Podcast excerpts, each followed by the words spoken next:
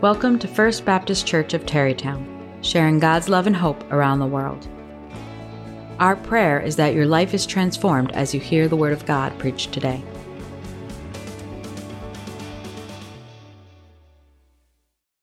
Quick show of hands. How many of you think that you had a relatively good week last week? Uh, anyone have a relatively good week last week?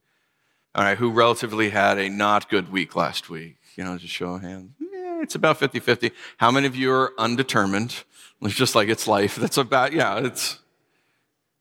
A third raised their hand for one, a third for the other, and a third just abstained from voting. Regardless of whether you had a good week or, or not, we realize that there are always going to be difficulties down the way, don't we? I know Martin Luther, quoting the book of Revelation, said that humanity has four great enemies war, famine, plague, and pestilence. And those are things that we face.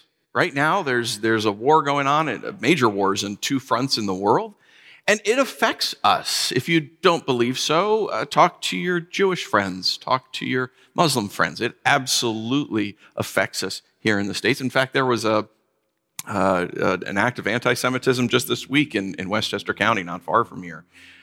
It, it, it, affects us. It's hard. It's difficult. How do we respond when calamities come into our lives? Plague. Ah, well, we don't deal with plagues, do we? Oh, except for we do, right? We went through the COVID 19 plague, but it's not just that. So many of you have loved ones who are sick, are hurt, are dying. Or maybe you yourself has a chronic illness. How do we respond to those calamities? And by the way, with COVID 19, I can't say this enough, is we are only now starting to process the trauma of what we went through in that two and a half, three year period. You can't process trauma of your house burning down while the house is burning and you're still inside, right?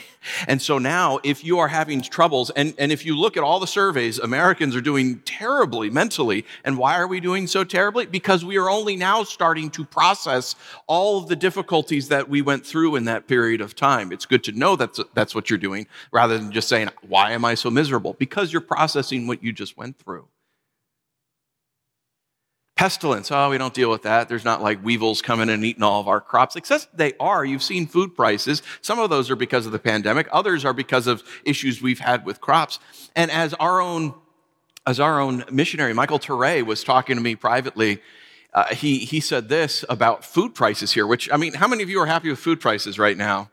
The funniest thing I saw during the Christmas season was someone says, Hey, Black Friday. Forget about dropping the prices of TV. How about you give me a discount on some of these groceries? It's like, yeah. And, and uh, Michael Ture, he pointed out, he said, you know, when America's food prices go up, you, you, we pay more. But that means someone else in the world is starving, right? Because they can't afford the cost of food or they don't have access to the food that we have, that we have to pay more for. How do we respond to that kind of calamity? Um, we have so much difficulties in our life. And, and if you don't have it right now, cheer up. It will come. There will be tragedy. There will be sorrow. There will be hardships. I, personally, just this last week, I lost a brother in Christ, I lost a sister in Christ. And it's hard. It's hard. And it was in a case where it's like, I can't go to the funeral service, I can't go to the memorial service. And it is really difficult. In fact, uh, the sister who passed away, she is the mother of one of my close and dear friends who, who is candidating for a position at a church, and they are voting today on his first pastorate. And like three days before his first pastorate is being voted upon by his church, his mother passes away. How should we respond to these tragedies? How should we, believers in Christ, followers of Jesus, how should we respond to calamity when it comes into our lives, when it's in the world around us and when it's in our lives right now? We're continuing our journey through 1 Samuel. And we're in chapter 4. This natural unit starts in verse 12, but we'll back up just for a little bit of context and go up to chapter 10. And it says, The Philistines fought and Israel was defeated and they fled every man to his home. And there was a very great slaughter for 30,000 foot soldiers of Israel fell, and the ark of God was captured, and the two sons of Eli, Hophni and Phinehas, died. A man of Benjamin ran from the battle line and came to Shiloh the same day, with his clothes torn and with dirt on his head. When he arrived, Eli was sitting on his seat by the road, watching for his heart trembled for the ark of God. And when the man came into the city and told the news, the city cried out. So this was a devastating loss. Israel was trying to use the ark of God as some sort of talisman that would guarantee their victory. And God said, no, no, no, no, no. I don't get on your plans. You get on mine. I'm not showing up for this. And so the loss was massive. 30,000 soldiers died. And not only that, but the ark of God, which is where God said, I will meet Israel at the ark, was captured by the Philistines, by pagans.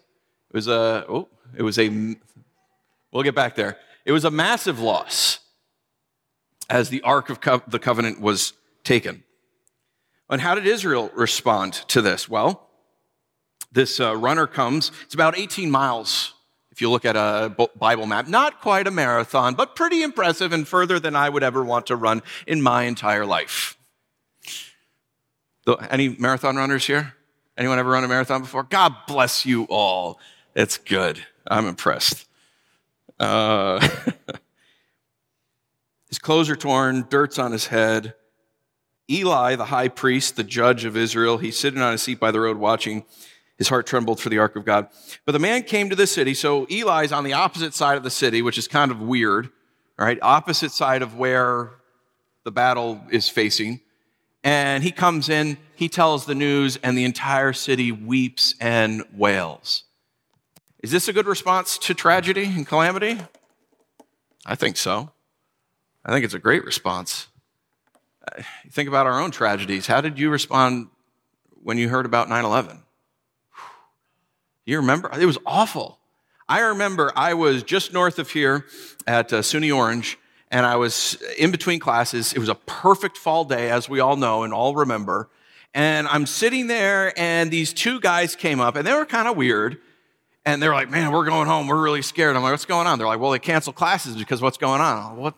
What are you talking about? And they're like, "You didn't hear?" So they told me what happened, and I was like, "These guys were a little weird to begin with." So I was like, I, guys, I don't know. And they're like, oh no, like go into the library and find out.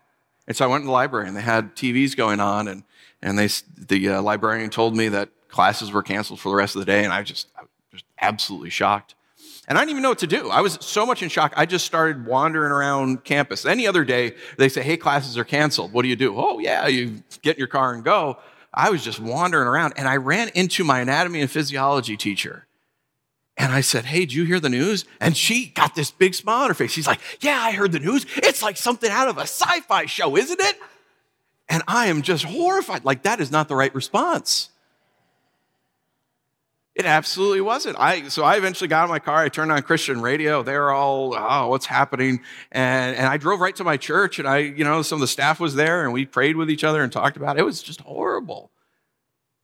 That is the correct way to respond to tragedy, to calamity. It's just this weeping and wailing that we see ancient Israel do.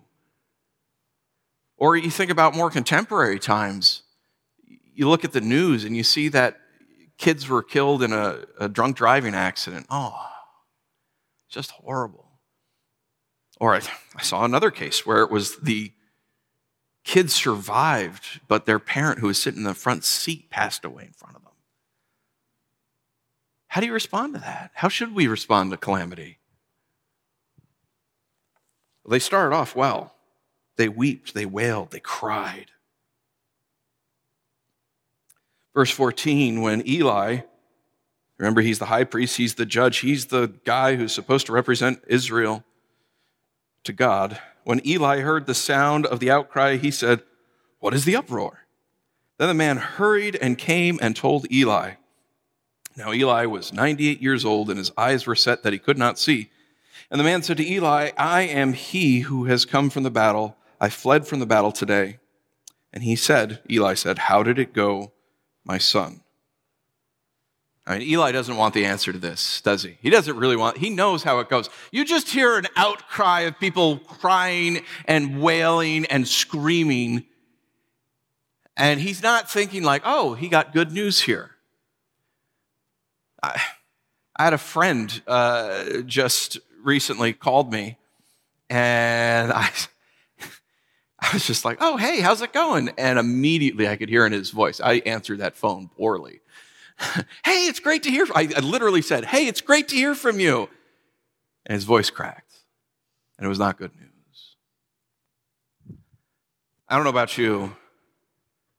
I hate getting phone calls two in the morning. Or I also hate getting phone calls from my Uncle Stan. Now, I love my Uncle Stan. We actually text back and forth every so often, you know, I, I enjoy him. But you know what? When Uncle Stan calls, it's like getting a call at two o'clock in the morning. What happens when somebody calls you at two o'clock in the morning? Always bad news. They're like, hey, how's it going? You know, like that's never, I was just thinking about you, you know, it's always bad news. Two o'clock, usually someone has died. In fact, it's gotten so bad, I see Uncle Stan calling on the phone, and I just want to answer, who died? but I don't, even though that's always what it is. It's just horrible. It's hard. Eli knows what's happening here. He hears the wails, he hears the cries. He's old, but he's not dumb. Verse 17 He who brought the news answered and said, Israel has fled before the Philistines, and there has also been a great defeat among the people. Your two sons also, Hophni and Phinehas, are dead, and the ark of God has been captured. This is horrible news. It does not get worse than this for him. Your sons are dead. God had prophesied because of his, his sons were not good people. We know they were uh, abusing the, the sacrifice. They were mocking the name of God. They were abusing people at the tent um, and violating them. It was, it was terrible. And God had prophesied that he would bring judgment on them. But still, Eli loved them, and his two sons are dead and the ark of God has been captured. Well, God promised Israel, God will meet Israel at the ark, and now it is gone. And in the ancient world, there was a pervading belief. It's not taught this in the Bible, but people believed this in pagan nations, and I'm sure there are many Israelites who believe this, that when people went to war, their gods fought on their side, and when you lost, it meant that your God lost too, and your God was the inferior God.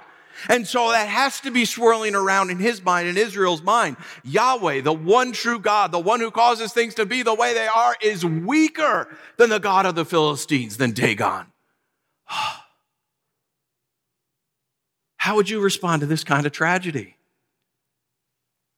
I mean, imagine, imagine if the news you got was they said, hey, three million Americans, they were killed by a foreign army. What? And not only that, but your entire family is dead. What? And not only that, but they've outlawed all religious expression whatsoever. Take the crosses down, don't go to church anymore. It's all done. How should we respond to tragedy? How does Eli respond to tragedy? Verse 18 As soon as he mentioned the ark of God, Eli fell over backward from his seat by the side of the gate, and his neck was broken, and he died. For the man was old and heavy. He had judged Israel for 40 years. There is a lot in there. Eli fell back in his seat, says he was very old, but he was also very large. Now, now, the Bible's not fat shaming him. What's happening here? This is an agrarian, barely out of the Stone Age society. You lived hand to mouth. Uh, people only got fat if they were in positions of power. And we knew from the previous text, as we've worked through 1 Samuel, that, Sam, or, uh, that Eli's family and Hophni and Phineas would essentially steal the sacrifices that were meant to God to feed themselves. So he got fat off of ill gotten gains, he got fat off of his thievery. And not only that, I believe the Bible is true. I believe it is inerrant inspired by God. I believe this is historical. I believe it also happened. But I also believe that it's a piece of literature. And the reason that the writer of 1 Samuel kept a few details in here was so that we would have an understanding of what's happening. And so he mentions his weight to say, yes, he, he has injured himself in doing this. But what a, ta- I mean, this might, this might only appeal to some of you, so I'm sorry for saying this if you're like, I don't really care one way or the other, I just want to go peacefully. But how do you want to go? Like when you die, how do you want to go? Right? You, like, this is an absolutely embarrassing. This is almost the equivalent of dying on the toilet, right? This is such an undignified way to go. It's just awful. And all of Israel tells the story. In fact, everyone who reads 1 Samuel now knows the story. He died because he fell out of his chair and he was so large he broke his own neck. Wow, that, what an undignified way to go, right? It's just terrible. Nobody wants to, to go out that way. Years ago, uh, my neighbor, when I was a teenager, my neighbors were making potato launchers. Anyone see a potato launcher before? I didn't know what they were. They're like, hey, Nate, come on down. So I go down and they're like shooting these potato launchers. Now, basically, it's a piece of PVC pipe. You have a larger chamber and some sort of flint that can make a spark. You open up the chamber, you spray something in there, hairspray, butane, however dangerous you decide to be, close it back up, and then you ram a potato down the front you aim it and you shoot it, and it sounds like a shotgun. You're like, oh my goodness, right? And the thing flies, and it's like, oh wow. And they're horsing around with these things, and then I realize these guys are messing around with this dangerous thing too much. And I am going, there, one of these guys is to be like, hey, let's mess around and point it at Nathan, right? And all I could see was on my tombstone, died from potato just the most undignified way to go. And, and so I, I left because I was like, it was fun and everything, but I was like, there's, they were not being safe. And I was like, there is no way I'm dying by a potato. How did he die? You know, like you have friends and family members or people that you kind of knew and they've passed away and you don't know what happened, right? And no one wants to talk about it. I have uh, people I was very close with. No one will talk about it. I'm like, I don't know what happened. And it like grates at you, right? Man, the family like, all right, I'm going to tell you the secret he died by potato. How? Did he choke while at a restaurant? No, it's worse than that. Eli, I mean, it's the absolute most undignified way to go.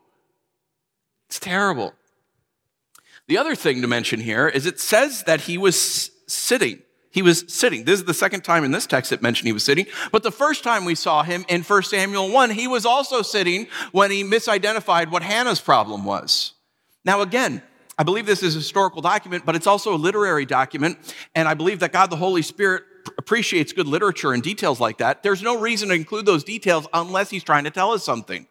This is showing us, I think, that Eli's entire ministry, he was sitting down on the job. Everything he did. Why didn't he go with the ark? He's the judge. He is essentially the high priest. He is the representative of God to the people. And why didn't he go out with the ark? And you're like, oh, well, he was old. He was in his late 90s. So you can't expect the old guy to go out there. And you know what I say to that? That's ridiculous. That's absolutely ridiculous. There are a ton of Christian believers who have worked up until their very old age. So you have Elisabeth Elliot. She was like 96 when she says, All right, I'm retired from ministry. And you know what? She didn't retire from ministry. She continued to mentor young women until the day she died. Uh, you have Billy Graham, again, another 96 year old. He gave his last sermon at 96, and that was it. We never heard again from Billy Graham. No, that's not true. He continued to preach until the end. You have Chuck Colson. I, what a great story. Here there was, the, was a, uh, a political mean, nasty person. He encountered Christ. He repented of his sins. He went to jail for Watergate. But while in jail, he realized God was calling him to bring prison ministry to people, to bring the hope of the gospel into the prisons. And how did, when did Chuck Colson die? Chuck Colson died preaching a message, collapsed on stage. They are taking him out, and he's apologizing for ruining everyone's weekend while he's dying. And then you have John Perkins. He's still with us. He's the only one with us. He's in his mid to late 90s at this point. He's retired like a dozen times. And you could go and you could find talks that he's still giving to this day as he's talking about the gospel of Christ reconciling people. So, like, don't, I mean, I'm a young guy, so you might say, well, it's easy for you to say you're young and spry. Yeah, well, yeah, but, but those brothers and sisters in Christ didn't stop. And here Eli, he's sitting on the wrong side of the city, not with the ark of God. And how does he respond to calamity? he dies an embarrassing death. How should we respond to calamity? Well, I guess that's it. God doesn't care anymore. God doesn't love me. There's no more power. There's no more anything. I'm just going to die. I'm just going to give up hope. That's what Eli does. But it gets worse. Verse 19 Now his daughter in law, the wife of Phineas, was pregnant, about to give birth. And by the way, she absolutely knew that her, her uh, husband was not a good man. If we know in the text, and the whole city knew, she knows as well. She was pregnant, about to give birth. And when she heard the news that the ark of God was captured and that her father in law and her husband were dead, she bowed and gave birth, for her pains came upon her. And about the time of her death, the woman attending her said to her, Don't be afraid, for you have borne a son. Now, culturally, what that meant was you gave birth to a son. Your family lineage will go on. Your name will go on. It will continue. Your family has a, a history. It has a future it's kind of hard for us to understand because we don't think in those terms as much anymore in 21st century America, but, but it really mattered to them. So they were saying, hey, you're, you're dying here, but you have a son, your name's going to go on. I think the analogy would be like, look, I, personally, I, I don't really have a fear of death. I really don't. I, maybe means of death, I don't want to die a horrible, grisly death, but, but dying, eh, you know, whatever. The thing I'm scared about would be dying and leaving my family right? I, I, I want to take care of them, I want to protect them. But if I were dying and I knew that my family would be taken care of, I think I'd be okay with it, as hard as it would be. So even though I'm dying, I think I would have some hope. How does the daughter in law of Eli respond to this tragedy? Does she have some amount of hope? No.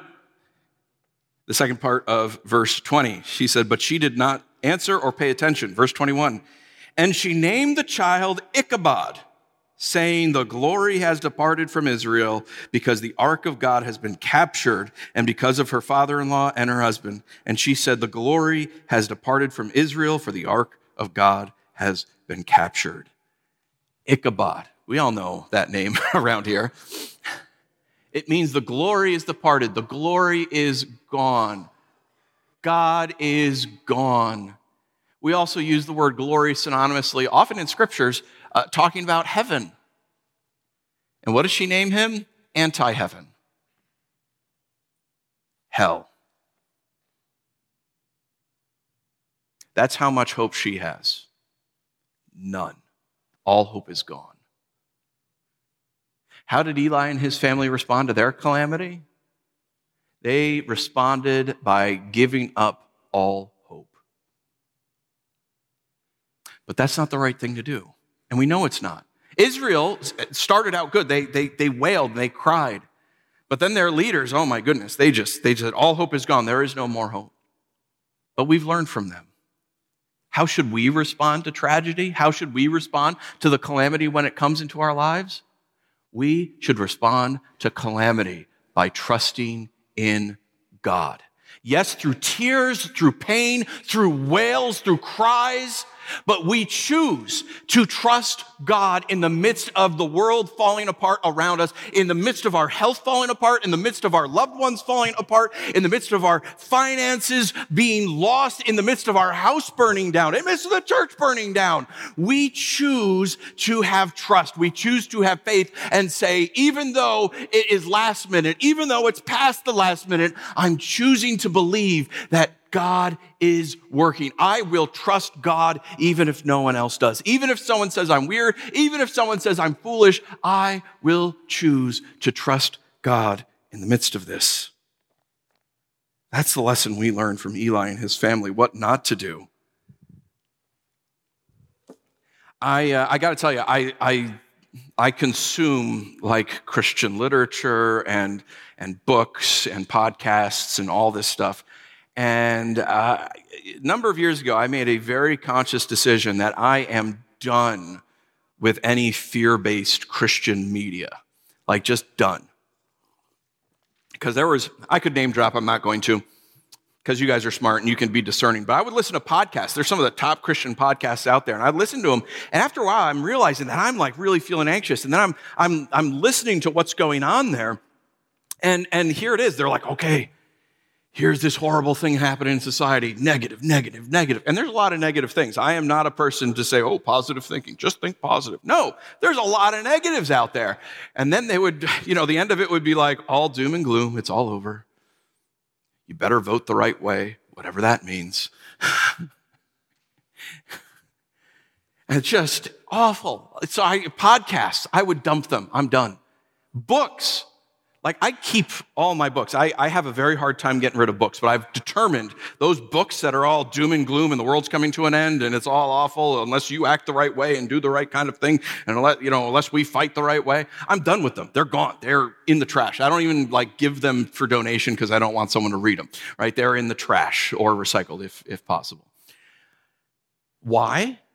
Because there is nothing wrong with acknowledging the bad things that are happening. Israel did the right thing in weeping and wailing. We should acknowledge the hardships we have in our lives, the difficulties that we have in our lives and in the world around us. However, as followers of Jesus Christ, the one who was crucified and rose again and promised that he's coming again, we should be people of hope.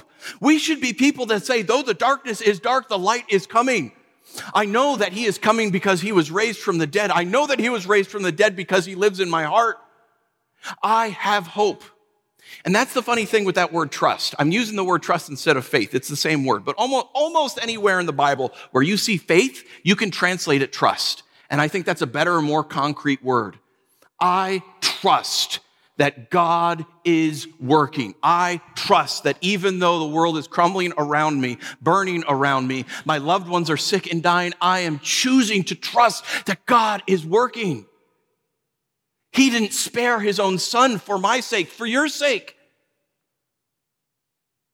If he gave Jesus for us, do you think he just came and said, okay, I'm going to redeem you. You are my sons and daughters. Now I want nothing to do with you. No. He loves you. He cares for you. He cares for us. I had a friend, he used to say, you know, sometimes, more often than not, God comes in at the last minute. And my wife just recently pointed out, no, God comes often after the last minute. He didn't come before Lazarus died. he came after Lazarus died. So sometimes it's like, man, all hope is lost. It's all, but God still has a plan and a purpose. I don't understand what it is, but I'm going to trust him. And if he doesn't come through for me in this life, I know he will in the next. And one day King Jesus will return to the earth and he will wipe every tear from our eyes personally. There will be no more tears of sorrow and pain, only tears of joy and laughter and unity. So, my guess is most of us have tragedies and calamities that we have faced, we are facing, or we will face soon weep, cry, scream to the heavens. That is a healthy thing to do. Grieve and mourn.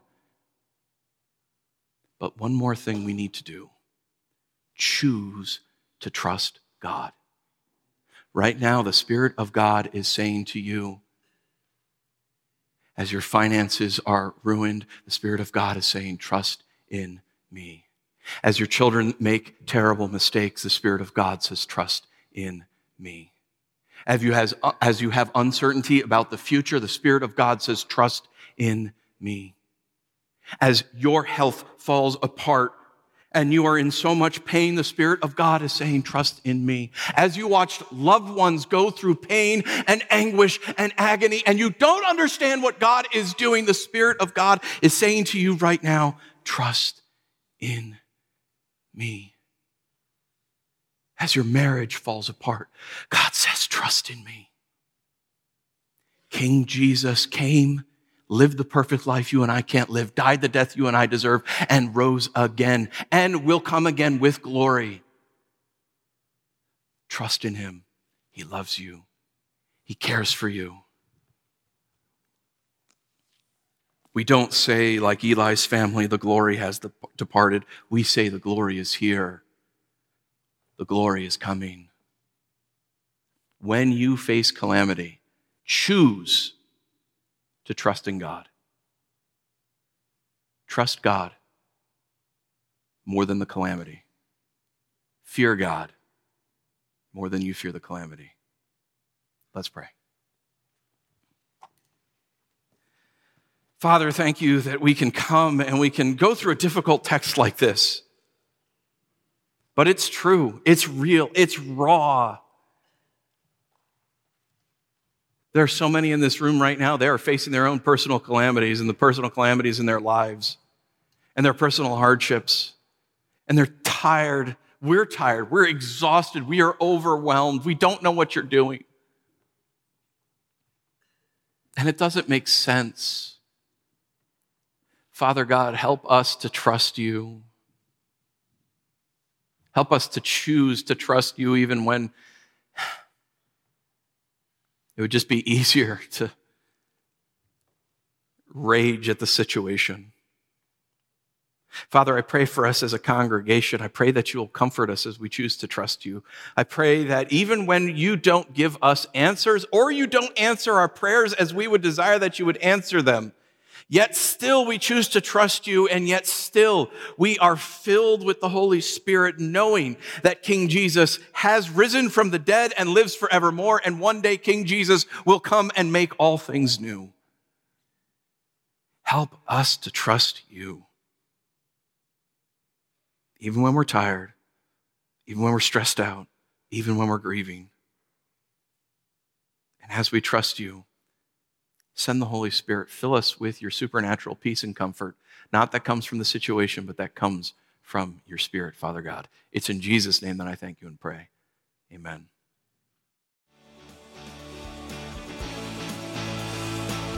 Thank you for listening. If you'd like to learn more about the church or make an online donation, please visit us at fbcterrytown.org.